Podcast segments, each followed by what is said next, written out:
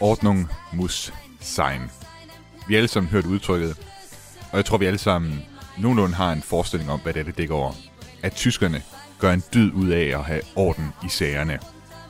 Man forestiller sig, at togene i Tyskland kører efter fastlagte skemaer, og der inde på togstationen står en konduktør og hiver sit lommeur frem og holder øje med det præcise tidspunkt, hvor toget triller ind på perronen. Man forestiller sig Volkswagens samlebånd, at det kører som uafbrudt som et Schweizerur, og at ud af fabrikken i Wolfsburg, der triller biler i verdensklasse. Du lytter til Genau på Radio 4, der som altid er nøje og ordentligt tilrettelagt af mig, Thomas Schumann, og mine effektive kolleger på den germanofile Genau-redaktion.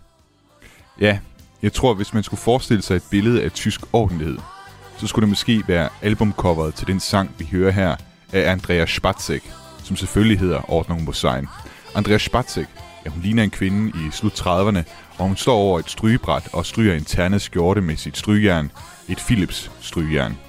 Hun smiler ind i kameraet, og tænderne stråler hvidt og uden mellemrum til hinanden. Hendes blonde hår er klippet kort, praktisk, effektivt for en tysk kvinde i hjemmet. Ja, der er sandelig orden i sagerne i Tyskland. Eller er der nu også det? Nur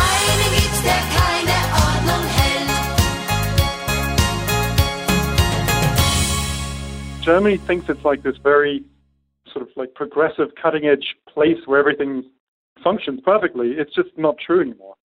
Det her er Maurice Frank. Han er chefredaktør på avisen Berliner Zeitungs engelsksprogede udgave, og han skrev den 15. januar et debatindlæg med titlen The Myth of German Order.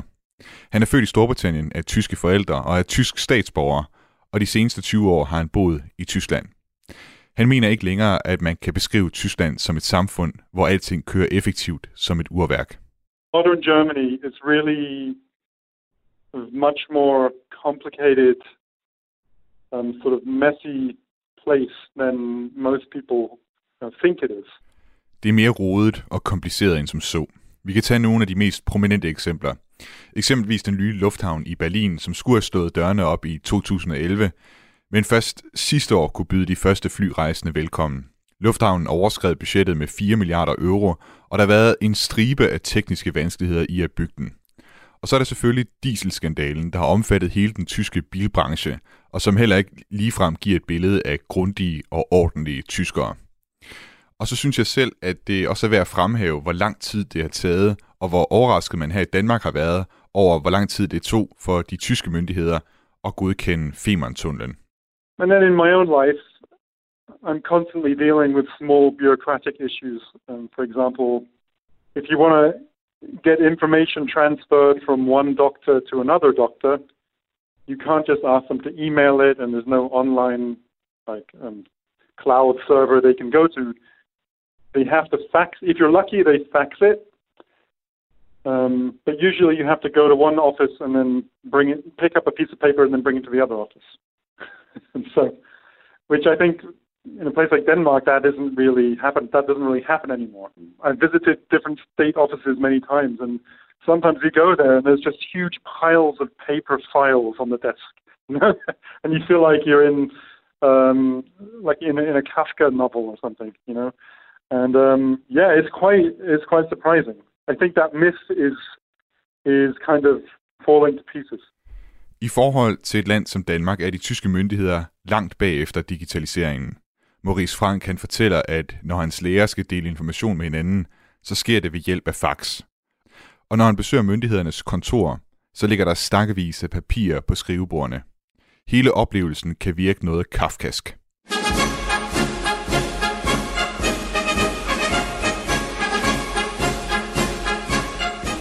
Men hvad betyder Ordnung muss sein egentlig? Altså oversat til dansk, der betyder det, der skal være orden. Men på den måde kommer vi ikke så langt, for den her slags ordsprog, de har det med at samle alle mulige andre betydninger op og blive lidt til sin egen størrelse. Udtrykket tilskrives oprindeligt til Martin Luther, som skrev Ordnung muss sein unter den Leuten, altså der skal være orden blandt menneskene. Han har nok ment det i en mere spirituel forstand, altså at folk de skal leve i overensstemmelse med Guds orden. Men der hvor udtrykket for alvor blev populært og blev brugt til at beskrive tyskerne, det var i 20'erne og 30'erne. Ifølge en artikel fra New York Times var Ordnung muss sein det slogan, som rigspræsident Paul von Hindenburg brugte. Og måske brugte han egentlig præcis lige præcis det her slogan i Tyskland i Weimar-republiken, fordi at det samfund var et meget uordentligt sted. Der var vold i gaderne mellem kommunister og nazister. Der var to store erhvervskriser, som sendte millioner ud i arbejdsløshed og hungersnød.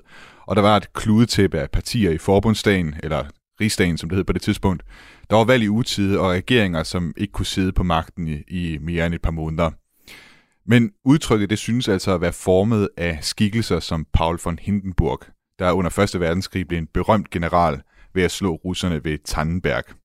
Efter Bismarck er Paul von Hindenburg nok den, jeg tænker på som den næste, når jeg tænker på Preussen. Altså manden, han er kendt for at gå rundt med den særlige preussiske pighjelm og i militæruniform med masser af medaljer på brystet. Og det er nok Preussen, der med sit særlige byråkrati og militariserede samfund, hvor punktlighed og grundighed bliver gjort til dyder, det er nok det, der har givet os det her indtryk af, at tyskerne lever efter ordsproget Ordnung muss sein.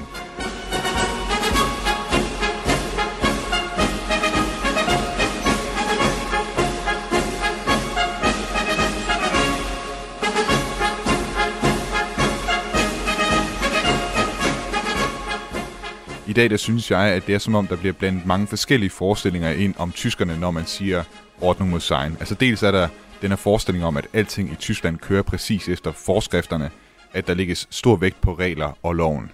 Men samtidig så er det også som om, at det her udtryk også er med til at beskrive tysk effektivitet, altså at tyskerne kan finde ud af at bygge biler og motorveje. Måske lige præcis den her del af Ordnung muss sein kommer fra Max Webers beskrivelse af den protestantiske arbejdsmoral, hvor vejen til salighed går gennem hårdt arbejde.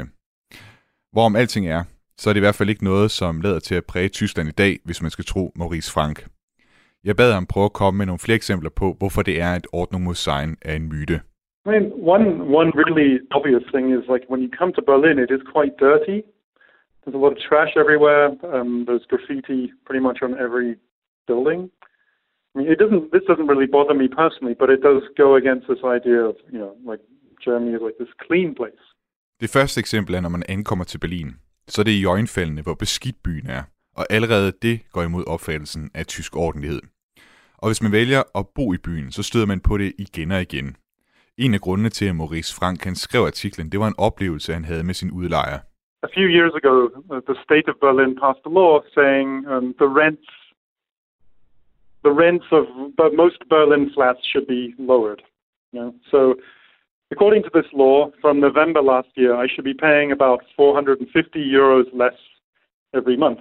I november sidste år besluttede Berlins bystyre, at huslejen på lejligheder skulle sænkes, og med den nye lov stod Maurice Frank til at skulle betale 450 euro mindre om måneden. Det var meningen, at udlejeren skulle informere ham om, hvad den nye husleje kom til at være. But I never got any information from the management, so I emailed them So I, email, I emailed the management, and then they sent me a paper letter saying that they were going to respond to my email with another paper letter, which is a nice detail. Um, and then finally, about two months after they were supposed to be charging me less rent, I received a letter saying they were just going to keep the difference. I was supposed to keep paying the old rent, and they would keep the difference on a special account until the German Supreme Court had decided that this whole rent law was unconstitutional. Men i lang tid var der tavshed fra udlejeren, og derfor besluttede Maurice sig for at sende dem en e-mail. Han fik så et svar med posten, og i det her brev, der stod der, at de ville svare på Maurices e-mail i et andet brev. Først to måneder senere, efter han skulle være begyndt at betale den nye husleje, fik han så det andet brev, hvor udlejeren skrev, at han fortsat skulle betale den gamle husleje. Udlejeren vil sørge for at beholde differencen mellem den nye og den gamle husleje på en særlig konto, indtil den tyske højesteret havde afgjort, om Berlins nye huslejelov var i strid med forfatningen. So in a way, they're keeping my money against the existing valid law, kind of hoping that the law will be declared um, um, unconstitutional. I mean, it's a bit complicated, but in short, they're basically stealing my money. Udlejeren har altså valgt at beholde Maurice Franks penge i strid med den nye lov, i håbet om, at loven bliver omstødt. Som han selv siger, så stjæler de altså hans penge. Og for mig, der lød det lidt som en slags gisseltagning. You're being held hostage. being held hostage. And they're saying, oh, we're doing you a favor because we're saving a lot of paperwork for everyone involved. Udlejeren prøver så samtidig at bilde ham ind, at de i virkeligheden gør ham en tjeneste ved at spare ham for en masse papirarbejde. Udover den her slags anekdoter, så peger Maurice Frank også på større historier, som vækker frustration blandt mange tyskere.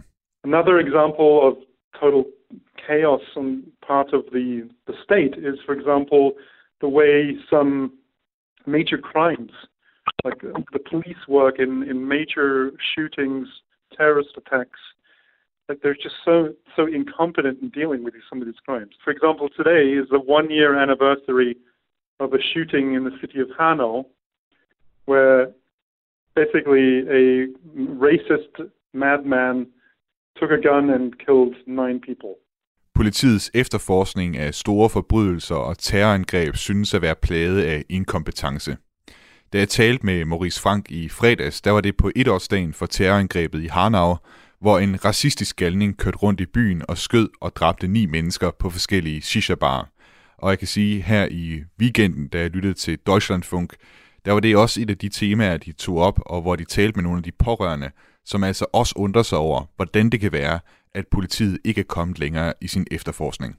There's like tons of unanswered questions, like why why was this guy who was a diagnosed schizophrenic, um, why was he allowed to buy a gun and become a member of a gun club? You know, um, in terms of police, there's a lot. It's very messy, like a lot of incompetent police going policing going on. Um, so this idea that Germany is also a place of law and order, you know, it also has this reputation of people re- respect the law and uh, follow the law, and that the police are, you know, very strict and they and they, and they are sort of competent and uh, solve solve crimes and so on. It's not really the case, I would say. Efter et år er der stadig en masse uafklarede spørgsmål. Hvordan kunne en mand med en skizofrenidiagnose få lov at købe en pistol og være medlem af en skytteforening?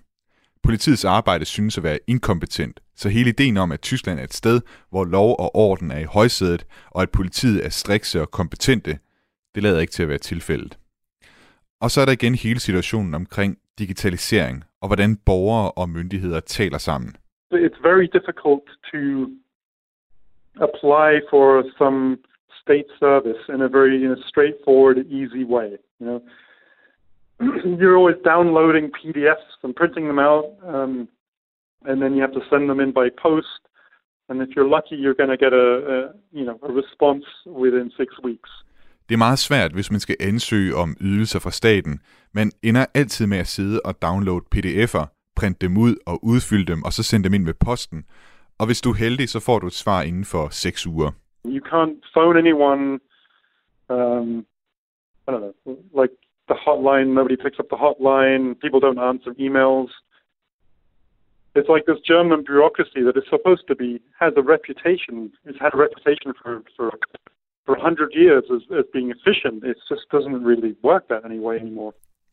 Det er ikke til at komme igennem til nogen via telefon. Myndighederne svarer heller ikke på e-mails. Det tyske byråkrati, som i løbet af de sidste 100 år har haft ry for at være effektivt, det holder simpelthen ikke længere. Ordnung muss sein, Ordnung muss sein. Wer Ordnung hält, der hat ein trautes Heim.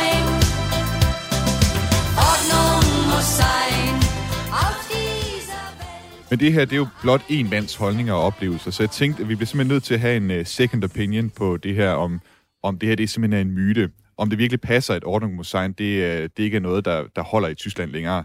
Og til det, der har jeg nu en forbindelse til en anden journalist, der også bor i Berlin. Velkommen til, Mathias Irminger Sonne. Tak skal du have. Du er Tysklands korrespondent for Dagbladet Information, i, øh, og du arbejder altså til daglig og bor i Berlin. Og jeg vil starte med at høre dig. Øh, det her, som øh, Maurice Frank taler om, er det noget, du kan genkende?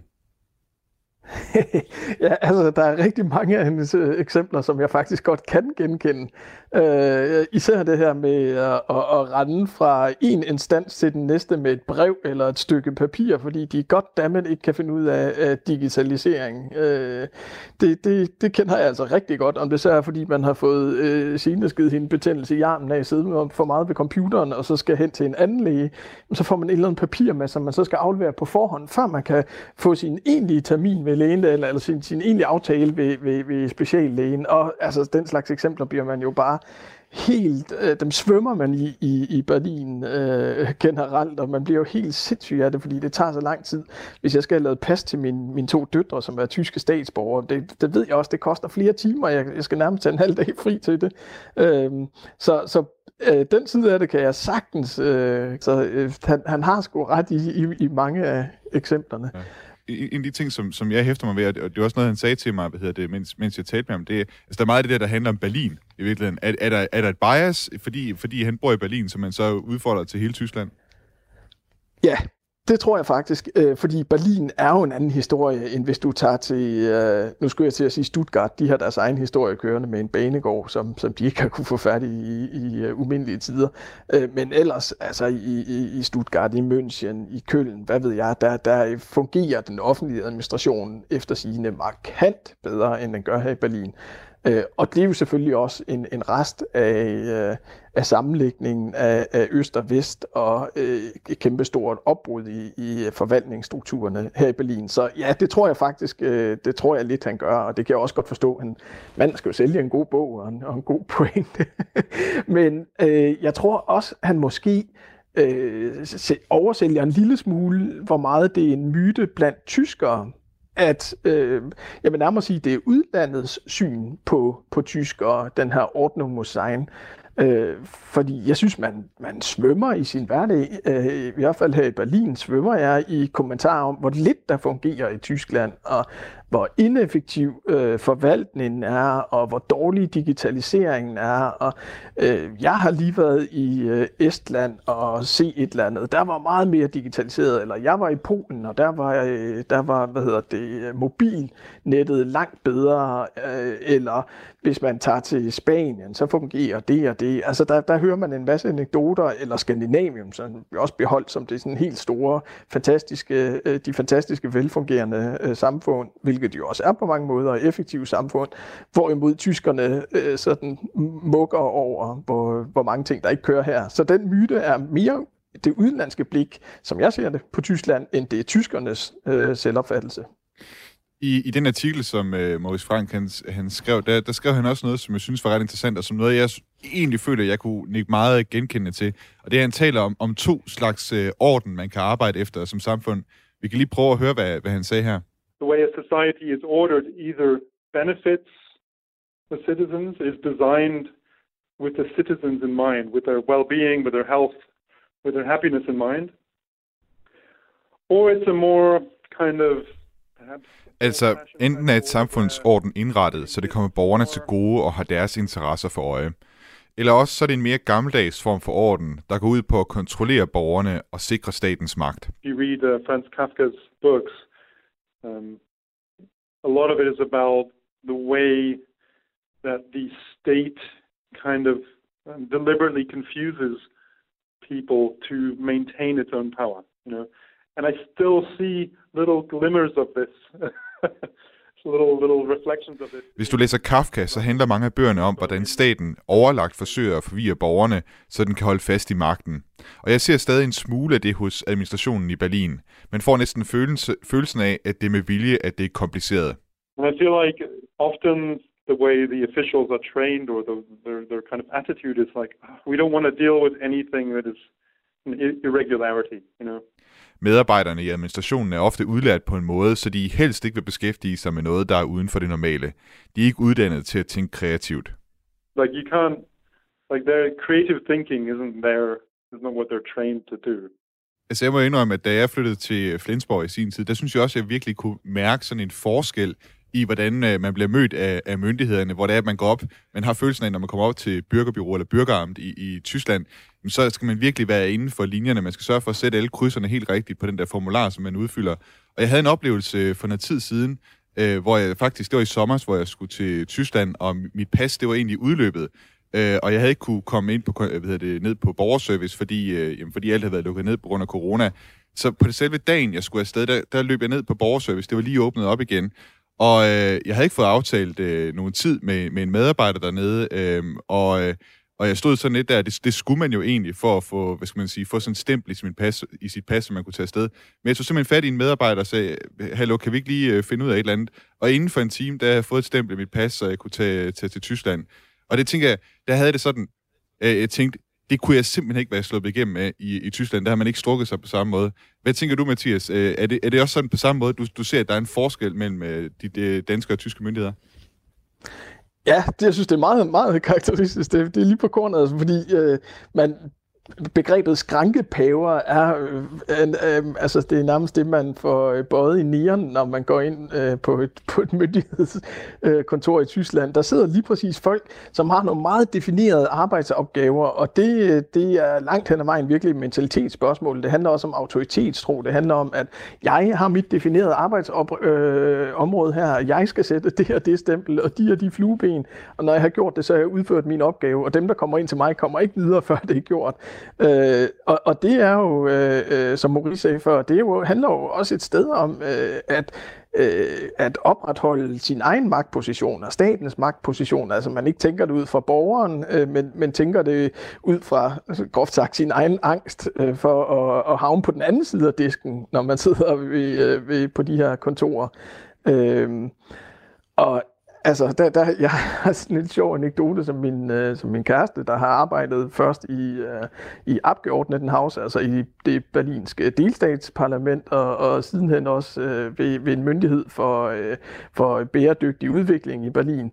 Og hun fortalte, at en af hendes kolleger havde oplevet at, øh, at simpelthen være så, øh, så frustreret over alle de her øh, processer, han hele tiden skulle igennem. Så har hun begyndt at øh, øh, personligt simpelthen gå, gå rundt til de folk, han skulle have fat i. Ikke bare e-mail dem eller ringe til dem, men simpelthen gå rundt og banke på dørene. Og, øh, det, det endte simpelthen med, at han en dag ved, ved en af de øh, øh, chefer, som, hvor han skulle bevæge noget inden for bæredygtighed, at han havde afmonteret sit dørhåndtag udefra, så han simpelthen ikke kunne åbne døren og kunne komme ind til ham. Okay. Øh, og det synes jeg skulle være et meget sjovt billede ja. på, øh, altså, ja, på, på, hvordan det står til. Nu, øh, du var selv lidt inde på det før, det her med begrebet ordning mod sein, hvor meget det egentlig er en del af tyskernes selvforståelse.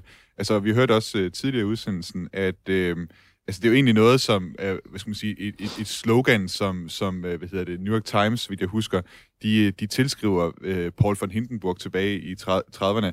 Altså, er det virkelig noget, øh, som, som tyskerne, de har som design selvforståelse, det her, som ordning, øh, det her med ordning mod eller er det noget, vi i virkeligheden tilskriver dem? Nej, det vil jeg mene, at de også selv har, øh, har, har haft, øh, og, øh, altså, og jo også har dyrket helt tilbage til Bismarcks dage, øh, altså sådan en, en ordentlighed, en grundighed, øh, også en ubestikkelighed. Det har jo også en masse positive sider, øh, og, og øh, det, det synes jeg stadigvæk, øh, man, man kan mærke, øh, sådan, når tyskere taler om sig selv, så taler de jo om, om de lidt kedelige tyskere mod de eksotiske sydeuropæere, eller øh, eller de tjekkede, øh, øh, livsnydende, øh, hyggelige øh, skandinaver. Og, altså, der er der, der er der faktisk, synes jeg, sådan en, en selvopfattelse af, ja, vi er sgu de, de er lidt kedelige, de er lidt firkantede. Øh, og, og klassikeren, det er jo også øh, det er jo den, den tyske campist. Altså, det er den her, hvor man ser en, en campingvogn eller et telt, og så er der jo øh, så er der sådan nærmest en firkantet forhave foran, og alt står i helt lige rækker, og selv på stranden lægger man sig ned og med, med muslingeskaller eller med, hvad ved jeg, ah, sådan markerer sin, sin lille firkantede grund. Her ligger jeg, og her skal der være orden i det hele. Her, her går vi i praktisk friluftstøj og køber i, kører i Volkswagen Touran og så videre. Altså det, det, er sådan, det, det er praktisk og ordentligt, og sgu også lidt kedeligt. Og det, det er der mange tyskere, der, der også griner af, af det billede, eller i hvert fald er bevidst om, om det billede. Mathias, nu øh, kan man jo tale, øh, tale sådan land som Tyskland helt ned på den her måde, men jeg synes egentlig også, at vi skal prøve at se på nogle af, lad os sige, fordelene ved, at, øh, ved, ved noget mangel på det, som vi, som vi måske kender som, som orden, eller som det, vi øh, forbinder med, med Tyskland. Det tænker jeg, det er noget af det, som vi skal kigge på som det næste. Nur einen gibt's, der keine Ordnung hält.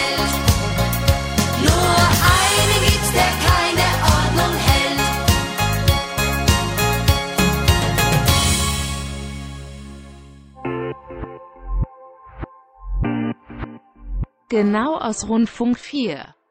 Du lytter til Genau på Radio 4 med mig, Thomas Schumann, og i dagens udsendelse, der ser vi på udtrykket Ordnung muss sein, fordi det i hvert fald for mig længe har været sådan, at jeg har tænkt, at det her udtryk, og det vi i Danmark i hvert fald forbinder med udtrykket, det passer sgu ikke helt på, på Tyskland, i hvert fald de fordomme, vi har om det.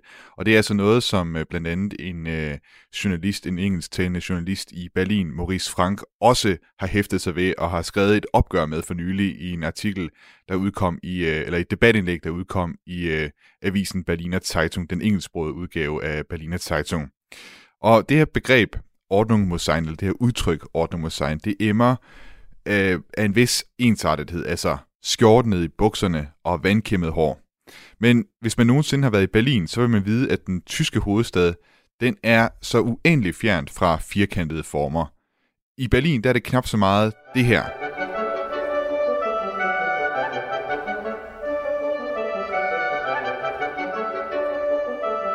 Men meget mere af det her.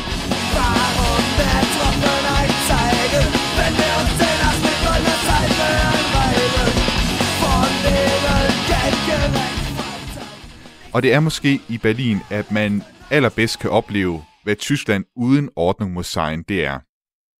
Chrissy Sternschnuppe, du er museumsguide på Berliner Unterwelten og har boet i Berlin de seneste fire år sammen med din familie. I flyttede altså til den tyske hovedstad fra Storkøbenhavn. Hvorfor gjorde I det? Vi følte lidt, at vores liv var gået sådan lidt i, øh, i, i, i tomgang, øh, eller der var kommet sådan en, en, en trummerum, som, som var lidt det samme dag ud af dagen, og, og vi, vi trængte simpelthen til noget nyt, så øh, vi gjorde det, vi sagde vores arbejde op, satte en advokat til at, at sælge vores bolig og, og håndtere øh, økonomi og, og øh, alt sådan noget med myndigheder og sådan noget, og så tog vi afsted på eventyr til Berlin. Og øh, hvad var det for et øh, Berlin, I, I ligesom kom ned til på det tidspunkt? Det vi kom til, øh, det var det her øh, øh, sådan lidt øh, lille anarkistiske, øh, rå, upolerede øh, Berlin. Øh, storbyen øh, i Tyskland, der skiller sig lidt ud fra resten af Tyskland. Men på et tidspunkt øh, blev det også hverdag. Vi fik en bolig øh, og skulle øh, registreres øh, på, på bogpælen, og så måtte vi jo hen på, øh, øh hvad der svarer til øh, kommunekontoret, øh, folkeregister og, og, og blive noteret ned. Og så øh, er det pludselig øh, et helt andet Berlin. Så er det Ordnung muss sein. Man, man skal lave noget tidsbestilling i forvejen. Øh, og så møder man op, øh, og så sidder man der og venter måske en 4, 5, 6 timer eller sådan noget, og så kommer man endelig ind. Øh, og, og man har udfyldt sine papirer i forvejen, øh, men det er sådan, at hvis man så ikke har udfyldt det korrekt, det kan være, at man har, sat et, øh, har glemt at sætte kryds øh, under for eksempel herre eller frag, øh, så får man det også at vide. Øh, altså det med den strenge mine på, og, og, og man fornemmer lidt, at man er lidt en idiot, man ikke kunne finde ud af det her. Der skal være orden på sagerne. Øh, orden muss sein er virkelig en, en ting øh, i, indenfor i det offentlige Berlin. Hvad så, når du øh, åbner døren og, og træder ud af, af bürgeramt og træder ud på gaden i Berlin?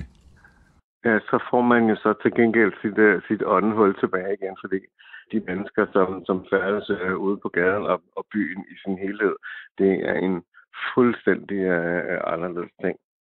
Forestil dig øh, København, ikke?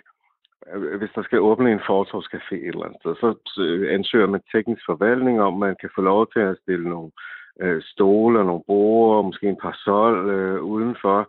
Øh, måske man kan anrette med nogle sten, sådan så at dem, der går på fortorvet, de ikke render ind i gæsterne, der sidder og, og, og drikker kaffe eller, eller, eller spiser mad udenfor. Det, det skal man ansøge om først. Ikke? Hvis man kommer til at gøre det uden at ansøge om det i København, ikke? så kommer kommunen, teknisk forvaltning, så enten så får man en bøde, eller man får et påbud om at fjerne det igen.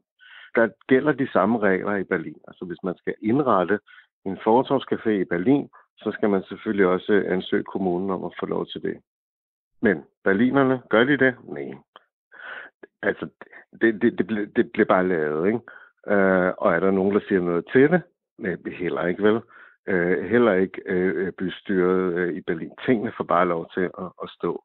Øh, men det er jo så til gengæld også det, der skaber byens atmosfære, at, at sådan noget, det bare kommer ud og, og, og det er jo heller ikke altid kønt.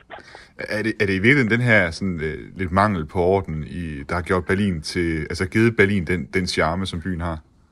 Det er jo, det er jo folk, der bor her, som, som, som giver øh, byen den charme. Øh, men, men det er jo ren historie i virkeligheden. Fordi hvis, man, hvis, hvis, hvis vi kigger tilbage på den kolde krig, hvor, hvor Tyskland var delt to i, i Øst- og Vesttyskland, der var Berlin også delt to i, øh, i Østberlin og, og i Vestberlin. Men fordi at Vestberlin lå inde, det var sådan en enklave, der lå inde i fjendeland i den sovjetiske blok, så var det også sådan, at sammenlignet med resten af Vesttyskland, så var der ikke nogen værnepligt i Vestberlin. Det turde man simpelthen ikke at have. Og det betød så, at der var rigtig mange år i resten af Vesttyskland, som, som ville undgå værnepligten. Det var typisk de anarkisterne og alle de frisindede og, og pacifister og sådan noget. Øh, de, de flyttede så til, til Vestberlin for at bo der for at undgå værnepligten. Så der, der var simpelthen en valgfart af, af, af, af- venstreorienterede kunstnere og frisindede mennesker, som, som øh, flyttede til Vestberlin. Og på den måde så blev Vestberlin faktisk mere socialistisk, øh, øh, og, end, end Østberlin var under den kolde krig. Efter øh, Berlinmurens fald, hvor, hvor de to Tyskland øh, så blev genforenet, så er det simpelthen holdt ved.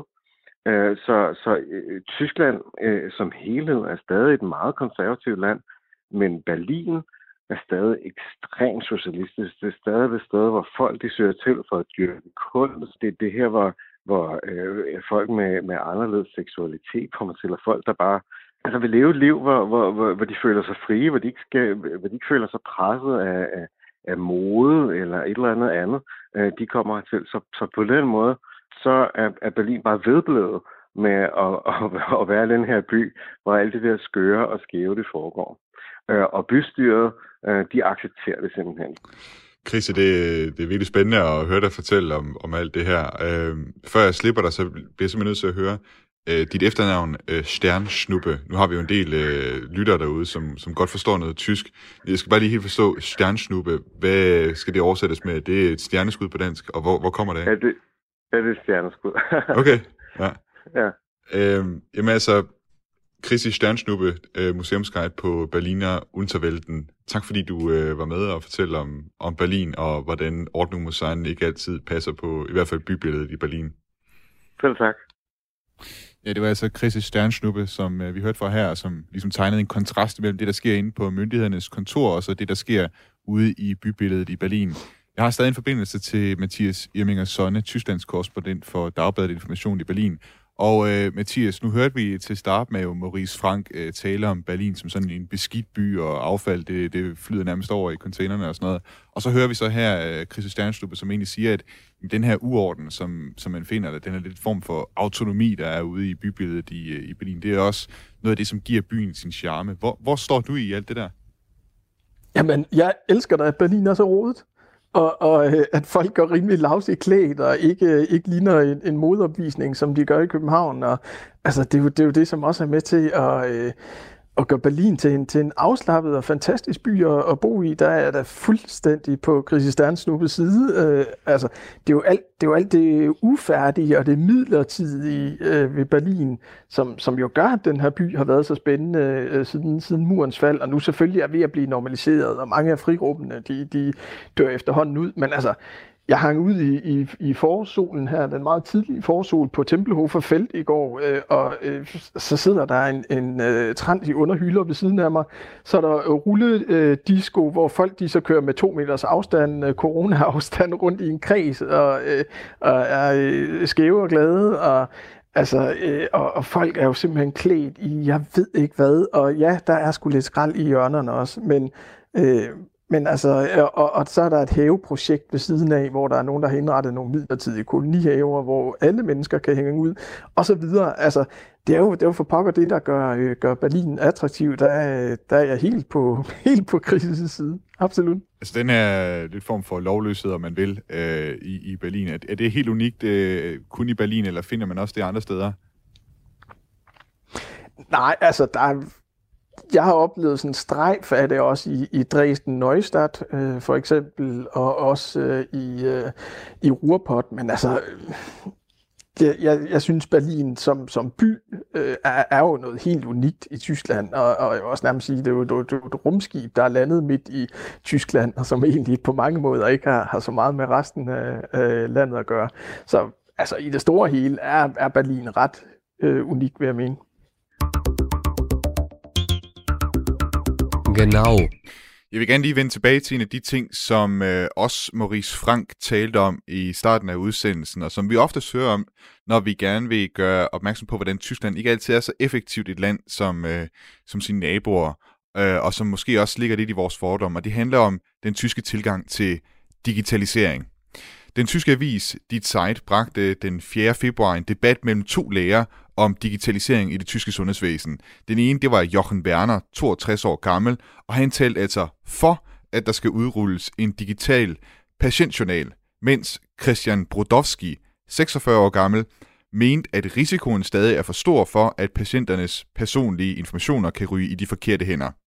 Det er først for nylig i Tyskland sådan, at patienter nogle steder har fået muligheden for at få en digital patientjournal, og den bliver kun oprettet, hvis det er, at patienten giver sit samtykke til det. Men som det så fremgår af den her artikel i dit site, så er debatten om persondata stadigvæk intens og slet ikke afsluttet i Tyskland.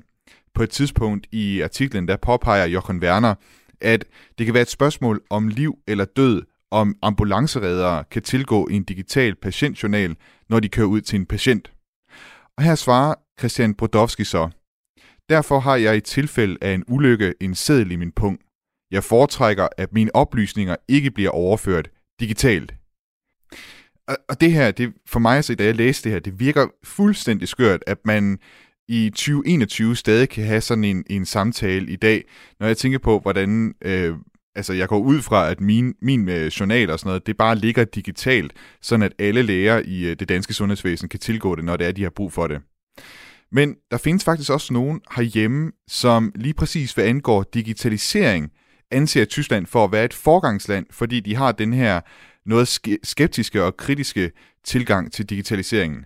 En af dem det er Anders Kjærulf, journalist og manden bag hjemmesiden aflyttet.dk. Og i mange år der var han også vært på programmet Aflyttet på Radio 24 /7. Hvorfor mener du, at øh, Tyskland er et forgangsland i forhold til digitalisering? De er et forgangsland, fordi de øh, har et andet forhold til øh, digitalisering, end vi har her i Danmark. De, deres hovedfokus i forhold til det har igennem de sidste rigtig mange år været, at man holder øje med borgernes rettigheder. Altså, man, øh, hvis man ønsker at indføre en ny form for teknologi, så kigger man meget grundigt på, om det er noget, der eventuelt krænker borgerne, øh, eller om det er noget, der kan risikere at medføre mere overvågning, for eksempel. Det er de også meget forsigtige med. Så hvad det angår, der synes jeg, at de i den grad er et forgangsland i forhold til digitalisering. Det er nogen, jeg har kigget ned mod gennem rigtig mange år og tænkt, tyskerne de gør det rigtigt. Øh, her i Danmark, der har vi en tendens til at gøre det forkert. Er du ligefrem misundelig på tyskerne over deres tilgang?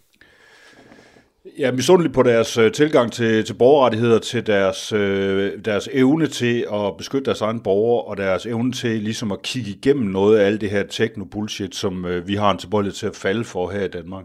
De ved godt, hver gang man indfører noget ny teknologi, jamen så kommer der også nogle muligheder for, at det kan blive misbrugt på et eller andet tidspunkt, og det har de et klart blik for. Herhjemme, der er det så typisk sådan, at man indfører et eller andet bare rigtig hurtigt, og når man så har gjort det, så kan det godt være, at man kommer i tanke om, at der måske er nogle problemer, så er man nødt til at rette lidt tilbage efter. Men det er typisk folk udefra, der skal gøre dem opmærksom på det. I Tyskland der er det ligesom indbygget, at man tænker i de baner. Nu, jeg har selv haft nogle gange lidt svært ved at finde ud af, om, om hvad skal man sige, øh, er det et aktivt valg, tyskerne har truffet, eller er det fordi, de har haft lidt svært ved at rulle sådan nogle ting ud, altså digitale løsninger og sådan noget, det vi også oplever hjemme, det er noget, der kan tage rigtig lang tid nogle gange, og give grå hår i hovederne, øh, hovedet på, på inde i styrelser og så videre, som, som prøver at udrulle det her.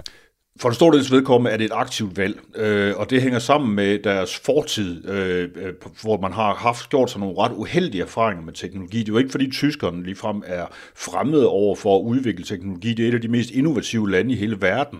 Grunden til, at tyskerne er bekymrede for, øh, hvad hedder det, det som øh, ny teknologi, og primært her primært internet, øh, og det at gemme oplysninger om borgerne, det skyldes øh, to skældsættende historiske begivenheder.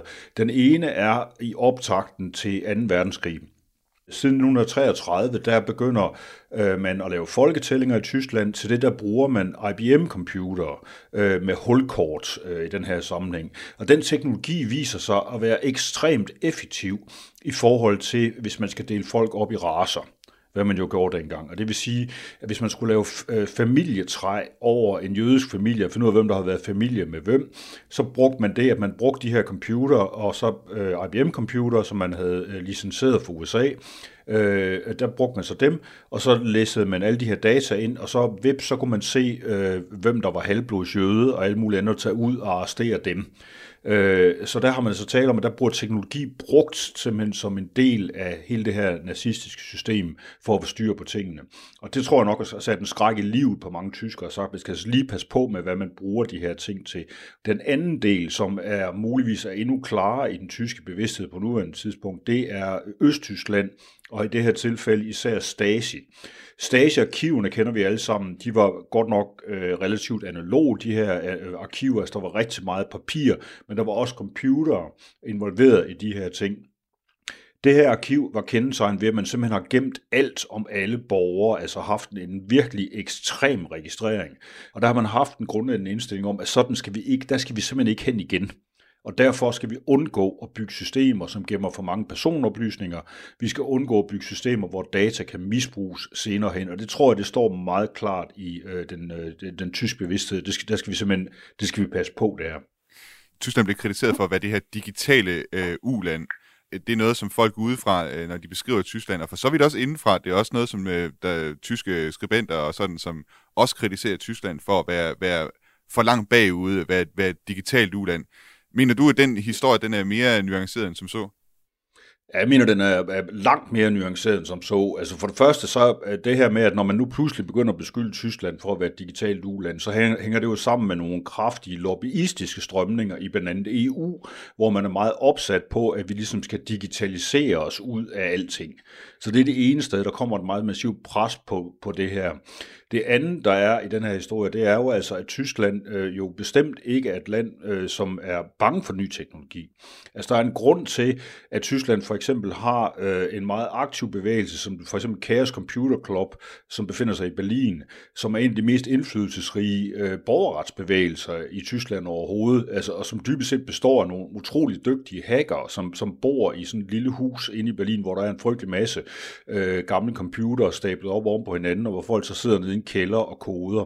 Der var en ballade med for et stykke tid siden, hvor en tysk minister foreslog biometrisk fingeraftryksregister af alle borgere, øh, som man skulle have liggende i den her sammenhæng. Og der lavede Chaos Computer Club øh, et stunt, hvor de tog ud og hørte den her minister holde en tale, hvorefter de stjal et vandglas fra manden, øh, tog det med hjem i deres lille hule, og så lavede de en kopi af hans fingeraftryk, som de så trykte eller udgav på internettet, så alle ville, og med en vejledning til, hvordan man kunne lave et falsk fingeraftryk med ministerens fingeraftryk på.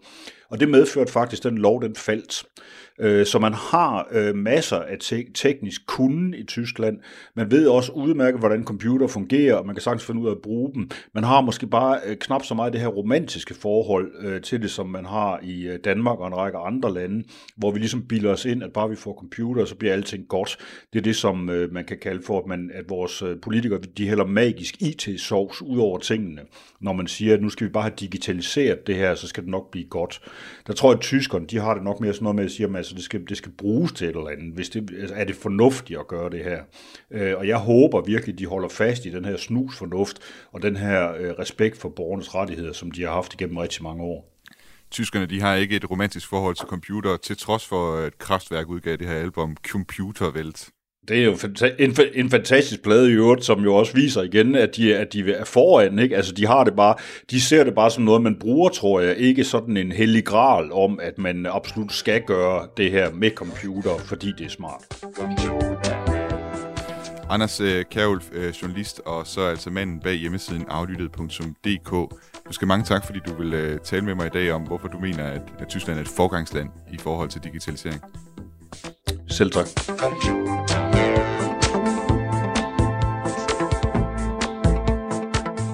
Mathias øh, Irminger Sønne, vi hørte her øh, øh altså Anders Kjærulf øh, tale om, om at, at Tyskland i virkeligheden er digitaliseret, altså et, et forgangsland, hvad angår digitalisering, fordi de tager persondata øh, seriøst. Og tidligere, der hører vi jo så fra Maurice Frank, der, der altså talte om, at det var et kæmpe stort problem, at Tyskland ikke var digitaliseret nok, og man ikke øh, har de her samme services, som vi er vant til måske i Danmark.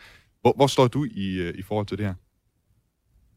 Jamen selvfølgelig er, er den manglende digitalisering et problem, og det har, det har vist sig også øh, i, i coronakrisen her med udvikling af apps, og, øh, og når man skal have vaccineret øh, øh, så mange millioner øh, øh tyske borgere, at, at det er en kæmpe ulempe, når, når tingene skal gå hurtigt. Men øh, selvfølgelig har, øh, har Anders Kjærhulf også en mega god pointe, som øh, langt de fleste tyskere vil ikke øh, genkende til, øh, fordi de har historisk to diktaturer som, som erfaringsramme. Altså, de, øh, de, de ved godt, hvad der skete i det tredje rige, og hvad, hvad Stasi... Øh, øh, altså, for dem ville digitalisering jo have været en, en drøm, at vi alle sammen render rundt med den her slæderhang i, i lommen, og alt kan forfølges, hvad vi laver, og Øh, og det sidder jo stadigvæk i, i hvert fald i sådan rimelig oplyste tyskere, der sidder det jo nærmest i blodet at, øh, at være skeptisk over for den magt, som det giver øh, øh ikke bare kommercielt, men øh, som det også potentielt øh, giver staten. Så der kan, der kan jeg sagtens følge ham, og jeg, altså min yndlingsanekdote, det er, øh, altså når jeg, når jeg skal fortælle om, om Danmark til tyskere, det er dengang, øh, der, der havnede, hvis jeg ikke husker forkert, 3 millioner øh, danskere sundhedsdata øh, brændt på nogle CD-ROM'er ved, øh, ved den kinesiske ambassade, som, som skulle have været ved Serum Instituttet, og det var sådan lidt i Danmark, nå ja, den slags sker, herregud. Øh, hvis det havde været i Tyskland, så havde der jo været det vildeste ramaskrig, altså. Øh, så der kan man sige, synes jeg, i Danmark er der også en, altså Skandinavien er der en meget ukritisk øh, tilgang til, til digitalisering og til, øh, til datenschutz, altså til databeskyttelse øh, for den enkelte, og i øvrigt også til sådan noget som digital dannelse, digitalisering i skolerne. Der har jo også været øh, en, en årrække i Danmark, hvor alt fuldstændig øh, ukritisk øh, bare blev spist, øh, fordi uh, det er noget med digitalisering, det er noget med fremtiden. Og der har der været en, ja, en ekstrem konservatisme og en langsomhed i Tyskland, øh, hvor jeg sagtens kan forstå øh, øh, øh, Anders Kjærulfs pointe, men omvendt er det selvfølgelig også et, øh, er det et problem, når man står med en, en pandemi, når der skal handles hurtigt. Og øh, også i hverdagen kan det jo være himmelråbende frustrerende, især hvis man er på landet i Tyskland. Øh, jeg, jeg er tit op i Mecklenburg-Vorpommern, er helvede til ude på landet, øh, fordi min, min svigerfar bor på et gods deroppe. Og der, der er joken, at når man skal øh, telefonere, så øh, jamen, jeg kører lige til Polen, så jeg har, øh, så jeg har ordentlig mobildækning. Øh, og, og i landsbyen der, der er ikke, øh, der er ikke glasfiber og så videre. Der er elendigt, ind, eller ikke bredbånd, der er elendigt internet. Og, og det er jo klart, altså, øh, så, så, så bliver man jo også en, en udkantsregion. Det er jo ikke noget, der, der just gør sådan nogle områder godt. Så øh, jeg, forstår, jeg forstår pointen, men i praksis så, øh, så er digitaliseringen så tungt, som den kører i Tyskland, jo virkelig også øh, ved at udvikle sig til et problem. Det må man sige. Man kan i hvert fald tale om øh, forskel i mentalitet der mellem, mellem tyskerne og danskerne. Det synes jeg, man støder på øh, igen og igen. Øh, vi skal til at øh, efterhånden så småt at runde af her, Mathias Emil Sønne. Øh, lige her til sidst, så kunne jeg godt tænke mig at høre dig, sådan, hvis vi skal slå to streger under det hele, kan vi så her i, på Genau aflive myten om øh, tysk øh, ordentlighed og effektivitet? Nej, Altså, øh, tysk ordentlighed, vil jeg, vil jeg sige, i hvert fald ikke er, øh, altså, den, den, den findes og er en del af problemet, vil jeg, vil jeg nærmere sige. Den er i hvert fald ikke død. Øh, okay. Men effektiviteten, den, øh, den halter helt klart. Øh, men omvendt, så må man sige, at, øh, at øh, Tyskland faktisk er, øh, er blevet udråbt øh, på, på Bloomberg Innovation Index i 2020 til at være verdens mest innovative land. Øh, så altså, øh, der, der sker altså også nogle ting derude, hvor der bliver opbygget nogle, nogle effektive og hurtige strukturer, øh, og øh, øh, Ja, jeg, jeg vil sige, at de, de næste 10 år bliver ekstremt spændende, øh, fordi vi skal se en stor energiomstilling, øh, og vi skal selvfølgelig også se, hvordan Tyskland kommer ud af øh, coronakrisen her øh, og, og får skabt en genopretning, som er grøn og effektiv. Om det overhovedet lykkes, øh, så jeg vil ikke, jeg vil ikke, jeg vil ikke slå, øh, jeg vil ikke slå hverken effektiviteten eller ordentligheden øh, ihjel endnu, øh, men men jeg er bekymret på nogle områder i forhold til, at Tyskland er øh, den europæiske, øh, det europæiske lokomotiv øh, for, for rigtig mange ting.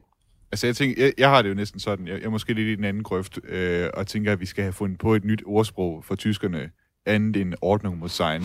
Øh, hvad, hvad, hvad, det ville være på tiden. ja, hvad, hvad, hvad, hvad, har du en idé til, hvad man kunne, øh, hvad man kunne finde på der?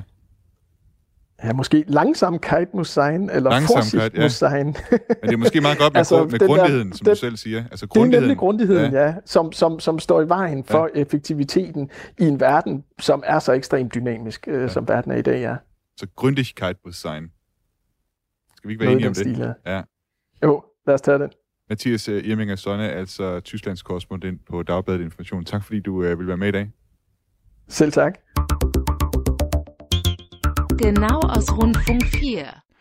Og på den måde nåede vi på effektiv og ordentlig vis frem til afslutningen på dagens udsendelse af Genau her på Radio 4. Genau er som altid lavet af mig, Thomas Schumann, og min kolleger Jeppe Rets Husted og Jejs Nørgaard Alstrøm. Hvis du kunne tænke dig at lytte til tidligere udsendelser af Genau, så kan du finde dem ind på Radio 4's hjemmeside. Du kan finde dem på Spotify og på Apples podcast player.